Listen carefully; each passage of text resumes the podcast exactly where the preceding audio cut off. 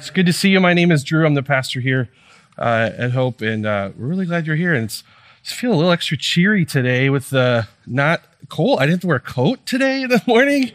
Uh, oh, it's gonna happen. And uh, and today I'm so excited. Our the passage we're in today is like we've been waiting, and maybe you felt this, um, but we're finally uh, uh, to a really important, really uh, kind of incredible moment in Scripture as we get to this part. Um, but back to this question I have never been on jury duty. Um, I do have a friend who, for weeks, was like waiting. He had to go every day and like wait. I, I used to think it would be really cool to be on jury duty to see like all the action happen. Um, and then he informed me it wasn't quite as exciting as he thought. And so now I'm not quite as excited. Uh, it is kind of a honor, I guess, a privilege maybe. I don't know that we get to be a part of that process. I don't know if we all think that way. The reason I didn't really know as I talked to him was because my education of how courts work is 100% from screens. Um, things like uh, this, right? Bum, bum, bum, bum, bum, bum, bum. Everyone knows it. The bass line, the boo doo boo doo, is my favorite part of that. Uh, or maybe uh, watching some Judge Judy. I hear this isn't how it typically is when you're uh, in court. Everyone knows Judge Judy, though. I just learned her last name making this slide. It's like she has a last name. I didn't know she had a last name. Or me growing up, actually, in our house, we watched a show called Night Court. You watch this growing up, maybe, or not growing up as an adult? Uh, this is one of my dad's favorite shows. We watched a lot of that. It just rebooted that, like all shows have been. Or maybe uh, often it's just in the theater. I've seen uh, a, a depiction. And so there's some kind of famous movies. I remember in when I went to film school for a short period, this was a one of the things we studied was how they portray like courtroom scenes and how powerful those scenes can be in the image of them. There's some famous courtroom scenes. This is from 12 Angry Men. This is from 1957. Uh, the story of these jurors um, and how uh, all the the drama that kind of happens there, or uh, or To Kill a Mockingbird was a pretty uh, revolutionary movie, and the court scenes in here um, were some of the first time some people even got to see um, uh, the law and how maybe it was different for someone of color and not. This is a movie that takes place, um, I think, in the 1930s. It came out in 1962. Or a classic, A Few Good Men. This is when you you can't handle the truth.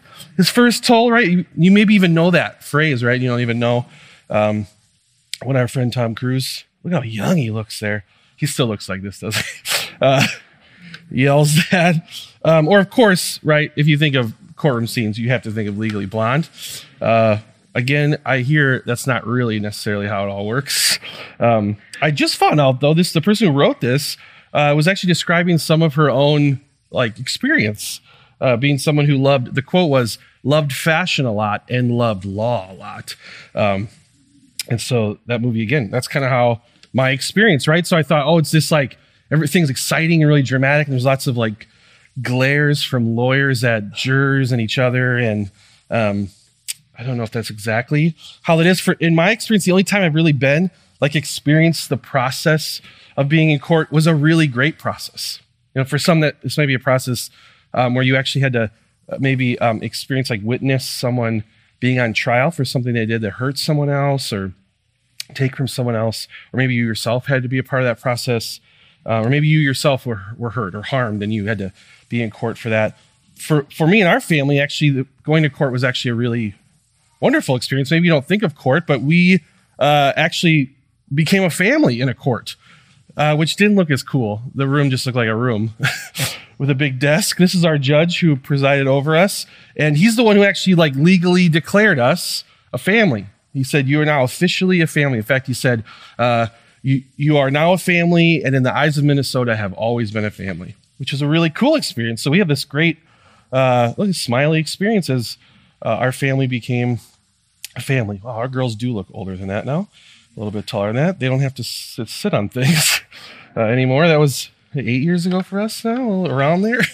Um, so that was a good experience. So court is like a place that uh, can be a really difficult place. It can be a really intense place. Uh, it can be actually a really cool, joyful place that makes you family. And so, as I, I want us to picture this because today uh, the text that we're in gives uh, a couple pictures to us that are pretty um, great pictures of what it means, what the gospel really is, what the good news really is.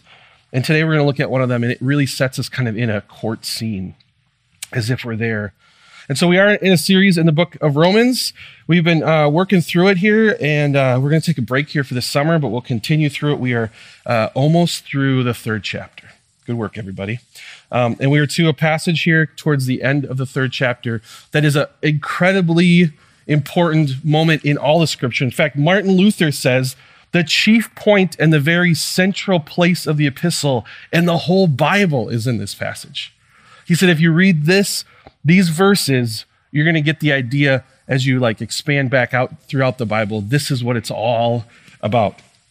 Another uh, uh, theologian, Leon Morris, says it's possibly the most important single paragraph that's ever been written in all of history. That cool? I love that. So, so we're going to get to it. Here's here's our passage for today. Um, we're actually going to read this whole passage, 19 uh, through 26. And for the next three weeks, we're going to take parts of this, which are going to give us a couple different images uh, and, really explain what the gospel is. We want to take some time to, to really uh, kind of marinate on this and think about this. Um, as we've come up to this passage, it's been a chap, two and a half chapters, three chapters of explaining this issue of sin and the problem of disobedience, the problem that we, this distance we have from God, and all the different ways that works out. Um, and so this passage now is gonna is gonna share with us what that looks like. What's so what? So what's next? Um, so let me just read this to us here. All the passages this week will be um, up on the screen for you. You can just read along or read in your Bibles. This is from Romans 3 19 through 26, a passage that Martin Luther says is the center, like the chief passage in Scripture. Now we know that whatever the law says, it speaks to those who are under the law, so that every mouth may be stopped, the whole world may be held accountable to God. For by works of the law, no human being will be justified in his sight, since through the law comes knowledge of sin. But now the righteousness of God has been manifested apart from the law. Although the law and the prophets bear witness to it, the righteousness of God through faith in Jesus Christ for all who believe. For there's no distinction, for all have sinned and fall short of the glory of God, and are justified by his grace as a gift through the redemption that is in Christ Jesus, whom God put forward as a propitiation by his blood to be received by faith this was to show God's righteousness, because in his divine forbearance he had passed over the former sins. It was to show his righteousness at the present time, so that he might be just and the justifier of, of the one who has faith in Jesus. Today we're just going to look at this first part. Um, and really, it's kind of an introduction here, 19. And then we're going to look at this first image as you continue to think about what it looks like to be in a court. Um, we're going to look here at this first uh, uh, passage. So let's just look at the first chunk here. Now we have what whatever the law says. Uh, it speaks to those who are under the law, so every mouth may be stopped. Now we actually looked at this last week briefly as we had a, we had kind of service with everybody in here together, all the kids too, um, and looked at the severity of sin.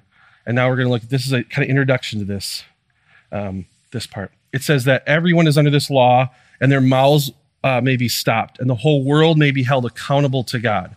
For by works of the law, no human being will be justified in his sight, since through the law comes knowledge of sin. Now, last week we hinted at this, kind of looked at this sin. Uh, the law shows us uh, as almost a mirror, right? It makes us look at ourselves and go, oh, there's something wrong. And this needs to be fixed. Last week we mentioned even about heart surgery. There's something wrong with my heart, and I can't, I can't fix it. If I did heart surgery on myself, I would kill myself. And so if I, I need someone else to come and fix it and heal me so that I could live. And now this actually gives this scene, this language is actually uh, language that w- could be used in, in kind of a court or in a proceeding. This language of every mouth may be stopped. It's actually the same phrase they use when Jesus is uh, before Pilate. There's times where Jesus is talking and someone actually like puts their hand on his mouth. It's a weird scripture and you're like, what? Uh, it's because actually it was a thing they'd say like, you have nothing to say. You don't don't even try. Have you ever had a moment where someone just goes like, shh, just, you're trying, right? You're digging yourself a hole, might be a phrase we would use today. It's saying you, remember you've turned from God over and over to different things. You've relied on your, just your name, your family to make you right with God, and all that, you know there's something wrong. There's sin, and we're broken, and we need fixed. We're sick, and we need a doctor. And you, and you wanna you wanna say, but but there's there's a way, right? Or or it's not my fault, or I did the, but or I could do this, and it's saying, no, no, no, just stop. So imagine this: we're in a in a in a court together. We're we're in front of the judge and the jury, and the law is accusing us. It's pointing its finger at us and saying, These people are sinners. Let me list for you the sins of these people. And it's saying, No, just be quiet for a second. Let's hear this list. If you, if you look, if you open your Bibles in Rome, in the book of Romans, in just the first few chapters, you're going to hear things and accusations as if we were standing in court and the law was pointing at us, saying, Look at these people here. Have you seen what they have done? They've worshiped created things, not the creator God. They think they are the source of wisdom, just like we see way back in the garden. It's the same issue. They've turned away thinking that they can handle things. They've relied on their own name as Jewish people. Because I'm a Jewish person, I'm good with God and not because of faith in Christ. They think because I'm circumcised, it's okay. I cannot be separated from God. You just look through the list and they're saying, and you're this, and you're this, and you're this, and you're in big, big trouble, and you're guilty. And there's no question about it.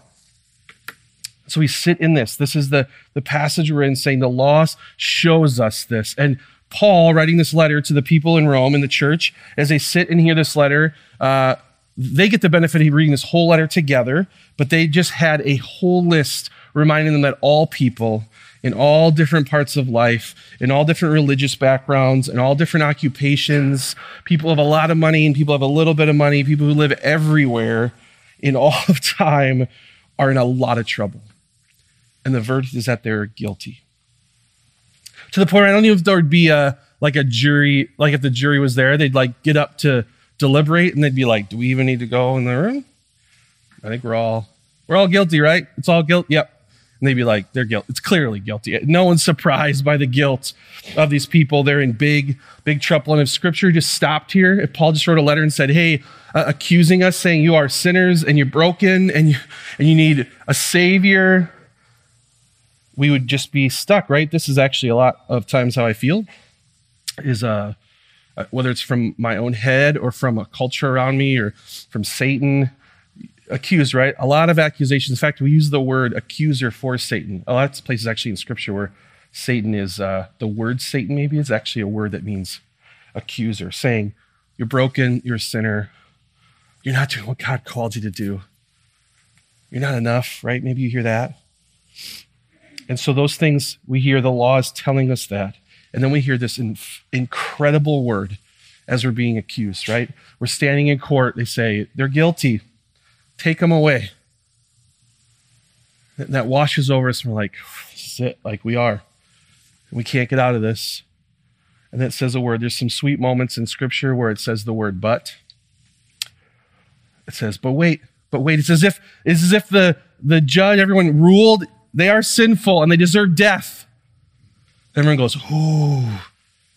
And then someone speaks up and says, but wait, there's more but is so sweet. This word is so sweet. But now the righteousness of God has been manifested apart from the law, although the law and the prophets bear witness to it. Do you hear this? It's it may sound kind of like very Christiany language or Bible language. It's saying, now God has made himself known apart from the law. There's one that has come who's not under that law who, who doesn't stand guilty in the court. The righteousness of God comes now through faith in Jesus Christ for all who believe. It says, but there's a way. There's healing, there's light from the darkness, there's life from the death that you are that you owe. And it's through Christ and it's through faith in Christ. Jesus has come. He's appeared. This word manifested here, some translations say made himself known. That word manifest is actually kind of popular word uh, currently.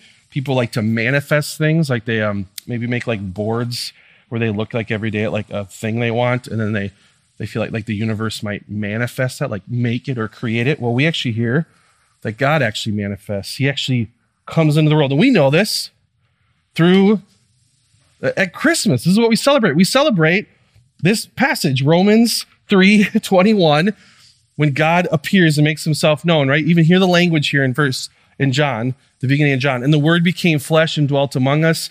Uh, and we have seen his glory, glory as the only Son from the Father, full of grace and truth. John bore witness about him, cried out, This was he whom I said, He who comes after me ranks before me because he was before me. John the, John the Baptist is right is proclaiming God has finally come. The one has come who will rescue us. For from his fullness we have all received grace upon grace. For the law was given through Moses, grace and truth came through Jesus Christ. No one has ever seen God, the only God who is at the Father's side. He has made him known or manifested him. And so in, in Romans here, we're celebrating Christmas for a moment. Paul's saying, Yes, I want you to, I want you to really sit in like, there's something wrong. You're more of a sinner than you realize, but you don't realize you're loved so much more than you realize. So much that God Himself would come and be known. And when the guilty verdict comes down on you and you're sent and you're being sent off, sentenced to death, the handcuffs go on you and you put your jumpsuit on and they're taking you through. He comes and he takes your jumpsuit. He takes your handcuffs. He says, I, am going to actually go in their place. And actually, in this picture, as we see this picture, it's as if the judge himself takes off his robe, climbs over his desk, and says, uh, They're guilty, but I'm going to go in, in place of them. I'm going to I'm going to be taken to jail. I'm going to sit on death row and I'll be executed. That's like insane, right? It's scandalous. What incredible news. And I love there's a moment here, a little uh, aside here, kind of. It says, manifested apart from the law, although the law and the prophets bear witness to it. There's this reminder, Paul says, but we've actually been waiting for this. And we've gotten hints of this. And we've been hearing this story and seeing this pattern for a long, long time. And, how, and how's that How's that feel? I think this is part of he's trying to remind even, especially his Jewish readers, this is what you've been waiting for. This is what the stories of your youth and the stories of our people all point us to, is this is the ultimate of all those things. So let me show you even just one place of that. This is as, as we open the, the Old Testament. So the law and the prophets is the way to talk about this Old Testament that we have. Like for us, we call it the Old Testament. For them, it was scripture the, the stories in there, the prophecies in there, the poetry, those things point us to the one who has come to rescue us, the one who we put our faith in and are rescued in. So here's one way that that's actually just recently one of these popped out to me as I was reading a story kind of afresh again. This is um, a moment in the Gospels for he was teaching his disciples, saying to them, The Son of Man is going to be delivered into the hands of men, and they will kill him and when he is killed, after three days he will rise. But they did not understand the saying. They're afraid to ask him. He says this three days. There's actually a bunch of places he talks about three days, uh, dying and then rising in three days. Well, that's part of the story, right? That Jesus dies and rises in three days. He mentions here the Son of Man is going to be deliver God's people by being delivered over to people to be killed. He even says at one point, uh, he mentions he's kind of like a better Jonah a hint back, right? And so we hear that, and it reminds us that the law and the prophets have been talking about the one who will come over and over again in the same way. This is such a fascinating part of history.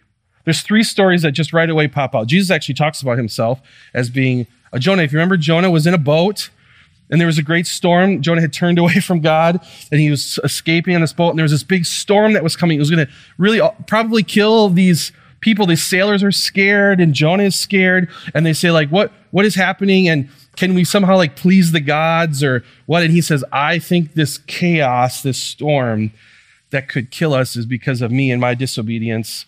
And so he says, I, I'll give my life to this. And so I think even in that story, they say like maybe there's another way. And he says, No, I'll give my life. He jumps into the sea, and then he gets eaten by a big fish, whale, whatever. Um, it looks exactly like this photograph here of him. Uh, that beard on him.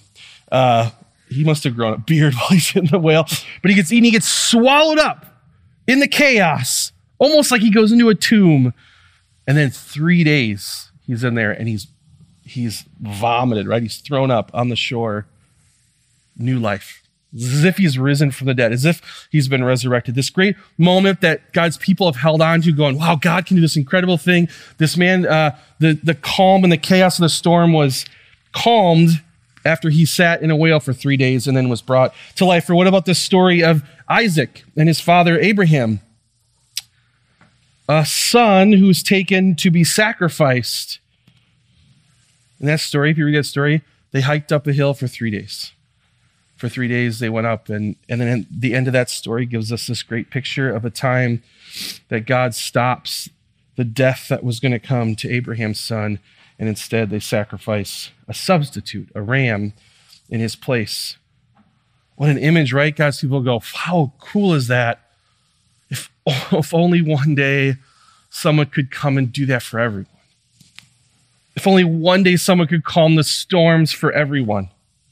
And it'd just be done. We wouldn't keep having to hear these stories of three days. And recently, reading the story of Esther, I saw the same thing. This three day thing kept popping up for me. In the story of Esther, this beautiful woman who uh, gets favor with the king.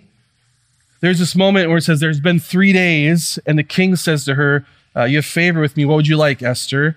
And she's able to actually stop the killing of God's people that was going to happen through deceit and accusations. And so, Esther actually, after three days, she uh, says, I, God, I, I'd like you to not kill my people. And she, all these people are saved from the death that comes from this king, from, from bad information from this uh, one of his advisors. You think these are just three stories. There's, they're all over the place. These moments where God's people would go, gosh, if only someone could come to kind of to, to be like an advocate for us, to rescue us, that they would come and satisfy like the sin and it, and then after three days, there's this like this resurrection, this new life, or this rescue that happens. There's these patterns that we see over and over in Scripture in this Old Testament. And now Paul is saying, we've seen this testified. And there's got to be moments where people lay in bed and they go, if only someone could come and calm the storm once and for all. If only someone could come and be a sacrifice to end death once and for all. If only someone could come and speak and, and act on behalf of our people so that all of us would have an opportunity to be rescued from death. And, and he does. He says, The one we've all been waiting for, the one who's come to rescue us has come. I wonder if it, uh, in the moment when Paul saw Jesus on the road, if you remember in Paul's story, uh, his name was Saul, and he was actually walking around like persecuting Christians, killing Christians.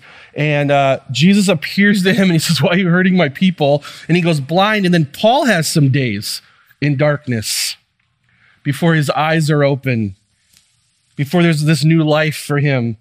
You got to wonder in that moment, we don't know in scripture, but in that moment, if he was thinking through all those things, remembering Jonah and going, Oh, Jesus is a better Jonah oh, Jesus is like the greatest Isaac. Jesus is like the better Esther.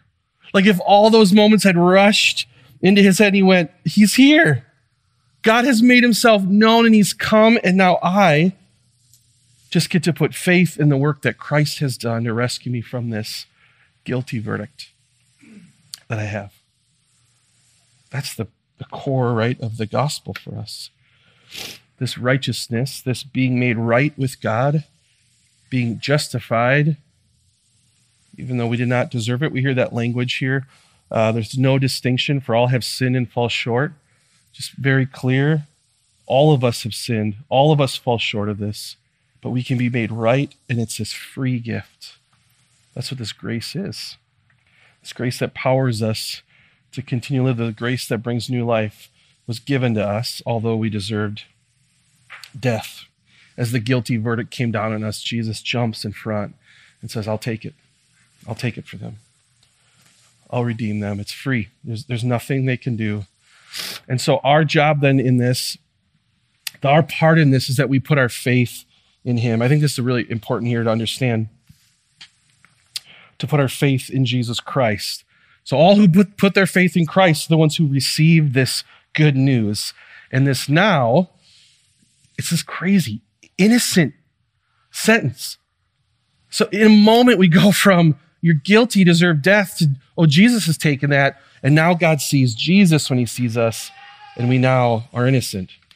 And so we put our faith in that work that Christ has done. Martyn Lloyd-Jones says it like this old pastor theologian. He says, The man who has faith is the man who is no longer looking at himself, no longer looking to himself. He no longer looks at anything he once was. He does not look at what he is now. He does not look at what he hopes to be. He looks entirely to the Lord Jesus Christ and his finished work, and he rests on that alone. This, this isn't uh, a, a faith that you go, let me look at how much I'm pretty awesome that I can believe so strongly in Jesus, or I'm a faithful person, or I'm a spiritual person, or I believe that I think there is a God. This is a, I believe in the work that Jesus did as he rose and he appeared, he, he did miracles, he did signs and wonders. He was crucified on a cross for us. He rose from the grave. Today he sits on his throne. I believe that is true. And I believe in that person and what they can do.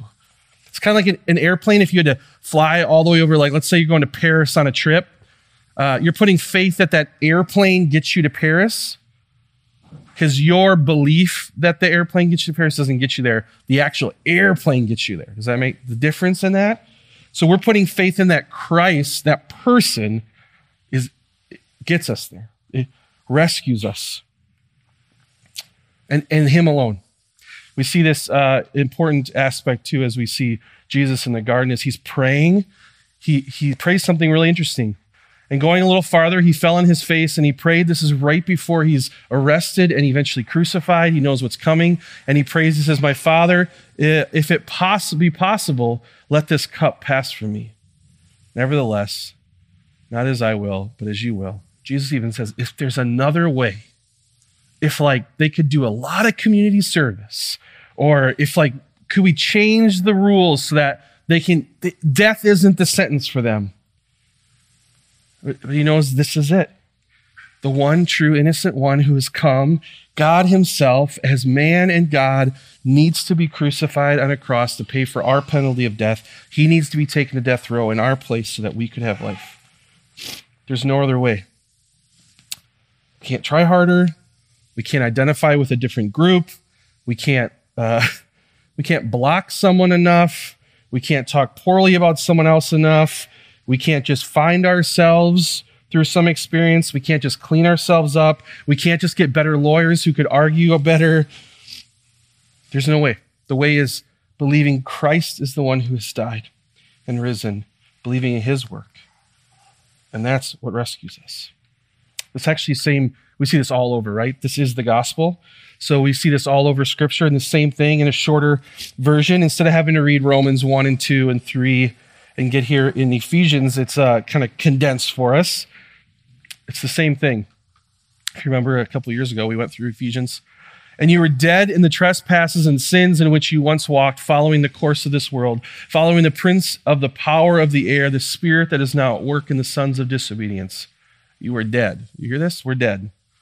Verdict sin, you're dead because of your sins, your disobedience. You weren't following Jesus. Instead, you were following the prince of the power. You're following the accuser the Spirit, the, everything else around you, among whom we all once lived in the passions of our flesh. We're following just our own desires, what we thought, what we felt was right, carrying out the desires of the body and the mind, and we're by nature children of wrath, like the rest of mankind. That kind of sums up what Paul. Paul could have said, "Hey, read read Ephesians 2. but instead he wrote a lot longer thing to the Romans. Uh, he says we're children of wrath that's why instead of being called children of God, he calls us children of wrath. Like the rest of mankind, all have fallen short. And look, that word again. But God, but God, we get this accusation at us, and we get this, but God. Doesn't leave us there. We could be left there. And I think many, many days of my life, I think I'm left there. And I go, I got to figure this out. Something's messed up. Something's not right. And I forget, but God. But God, being rich in mercy because of the great love with which He loved us, even when we were dead in our trespass, nothing to offer, made us alive together with Christ. By grace you have been saved, and raised up with him, and seated, with, seated us with him in the heavenly places in Christ Jesus, so that in the coming ages he might show the immeasurable riches of his grace and kindness towards us in Christ Jesus. We go from a, an accusation you're broken. You're children of wrath. You've turned from God. You've listened, listened to Satan. You've listened to the world around you. You've listened to your flesh. And it's turned into more brokenness, more heart disease, more darkness. But God doesn't leave us there because of his immense love for us. And so, an accusation to you, we're told today that the gospel tells us turns into a love for you. I'm going to keep emojis going. You ready for this? Get ready. It might be a little corny. The accusation, right? from a finger pointed at you to an I love you. I don't know if anyone does this in our house. It's a common thing in our house. Sometimes when uh, a kid doesn't want to necessarily talk, sometimes it happens. I can still give a, I can still say I love you. I've been learning though, there's lots of ways to say I love you. The old heart, just recently learned this in my house. The tiny heart, anyone know this? Thanks to BTS, our daughter knows that this means heart, I love you, the little hand. This has become our new. We used to used to do this. I know you don't want to talk to me, but still love you. Now it's this, which feels weirder. I just did it out the window the other day. I dropped her off to high school. As a parent, I feel this. I feel this. I would love all day to. I have a list of things I could tell her. Hey, you know all these things you're not good at? I go, you know what? The gospel has changed me, but God has changed me, and I get to show the same thing to my kid. I get to do a weird little hand thing out the window as a grown man and say, I love you, like our Father does. It's, he loves you so much more. So much he'd send Christ to stand in the way, to take your guilty verdict, to stand on death row for you. This is everything that changes us. For me, people who are accused and guilty to people who know we're loved and cared for in a way in kindness that we cannot imagine. It's the, it's the core foundation of the gospel. You're way more sinful than you realize, and you're way more loved than you even know. The crazy thing is, though, that each day I have to kind of say yes to this because uh, each day I believe the accusations and the fingers point at me, and uh, there's days I don't, which in this context, I think, wow, how could I not? And in the process that I actually learned a, a kind of interesting story. It's a little bit of uh, really cool American history. I don't know, cool, but interesting American history. In uh, 1833, there was a man named George Wilson who was convicted of robbing and endangering, almost killing some people as he robbed the U.S. mail truck. I almost said car. There was not a car in 1833 in Pennsylvania. He put lots of people in danger he was sentenced to death. But because of his friends who had a lot of influence over Andrew Jackson, he was actually pardoned. So the president said, George Wilson, you are guilty and should die but I actually, I'm going to pardon you. You've heard that? Actually, that language, we just sang that language, that we are pardoned, right? It's this, it's this, you have a sentence and it's, you're given this person, right? Andrew Jackson just says, you're free. You should be in jail until the day you die. You should be on death row, but instead you're not. So they went to Wilson and said, You've been pardoned. Incredible, right? He says, no, I don't want it. What? okay. So, in fact, it went to the Supreme Court because for the first time, someone said, I don't want the pardon. And they went, What? and then, like, but you have to take it. And they're like, No. And then, so now what do we do? Can he still be pardoned? Can they just throw him outside the fence? Be like, Sorry, you're pardoned. And so they actually had to, to, to rule on this. It's fascinating. A pardon is a deed to the validity of which delivery is essential. Listen to this. And delivery is not complete without acceptance. It may be then be rejected by the person to whom it isn't tendered. And if it is rejected, we have discovered no power in this court to force it upon him. The gift has been given to him. You're free. You should be dead. You're free. And he said no. So he's dead. The story actually it's it's old enough that there was different stories reported on. There was a story reported that he um, served 10 years and then was given another pardon and he decided to take that one. There's a story that he was quickly hung after this. I don't know actually what the end of the story is. But but the idea here, right? Could you imagine Why would you not take that? I think in the same way, why would we not take that? This good news. Why would we not take this good news? I, I think for me, I was trying to think why I don't take this good news. I think sometimes I'm like, that's cool, thanks. I don't think I need it though. I think I got it all together. I really think I'm a really good person who just makes some maybe bad choices sometimes. Instead of like a pretty broken person who, by the grace of God, makes some wise choices now and then. So I say, it's cool, thanks. You can give it to someone else who really needs it. Or God offers me this gift, this pardon, this gift through Christ. And I say, no, it's, that's okay. Let someone else have it. Not understanding like it's powerful enough for all people. Sometimes I think I just don't know the one giving it to me. I say, I, I don't know you. How do I know I can even trust you? Really? This is real? I don't I don't know. I got this figured out. I don't know if I even believe you're a thing, God. I don't know if I can trust you in this. We are offered life over and over, friends. Each morning you wake up and you get to say, Thank you, Jesus. Yes, I want this life. And then it changes us, it makes us new people. It makes us people who then start looking and acting like God, People start seeing each other like God sees each other. It makes us people who now have life and a family and a future. People who are now anchored in our storms. People who now have a sacrifice that's been done for them for all of time. People who now can find joy in suffering, peace in the midst of chaos, love without any stipulations, just free love, just I, I care for you so much, God says to us, that I'm willing to, to die for you. Not because you're so awesome, because I love you so much. This is all we got. In fact, at Hope, uh, there's been times we uh, people have said, "Hey, uh, you talk about the gospel a lot." And in fact, what is one of my all-time favorite moments ever at Hope is from years ago. I think I've shared this before. Someone did a Google review of Hope, and I got a notification because for a little while I was in charge of getting those. I, I didn't do anything with them. I just told them we got Google uh, reviews. And someone came to Hope and gave us a one star review. And it was one star. If you want to hear the gospel every week, go to this church. Like, that is the greatest review we could ever get. This is all we got. I don't know if they didn't know the system, like the, if that one meant bad, or if they were just like, I need something else. I need to hear other tips or tricks on life. Uh, but for us, this is such a crucial thing. This is why Martin Luther says this is the center of the Bible, because out of this understanding comes how we read the rest of our Bibles.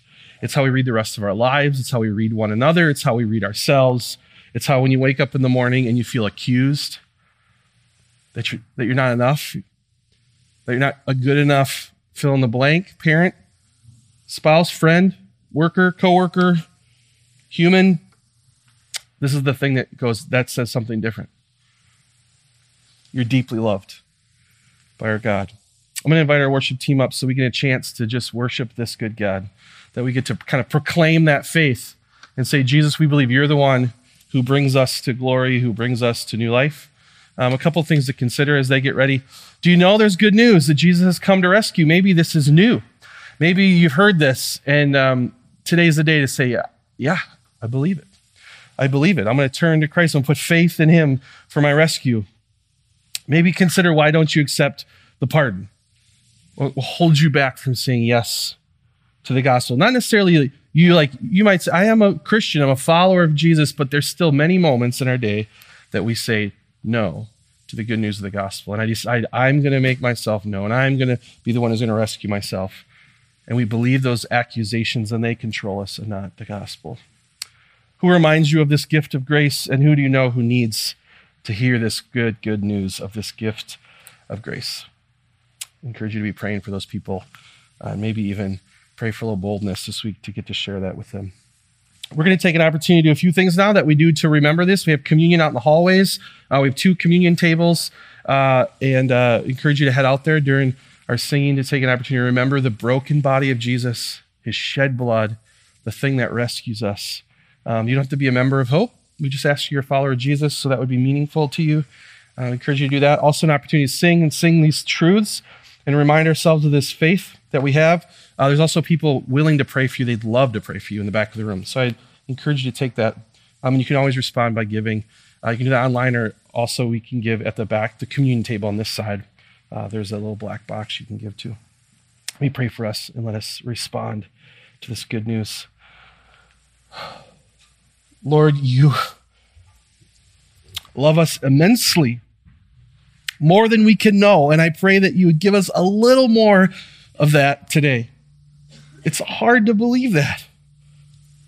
We're accused, we hear so many things that are untrue about who we are, who you are.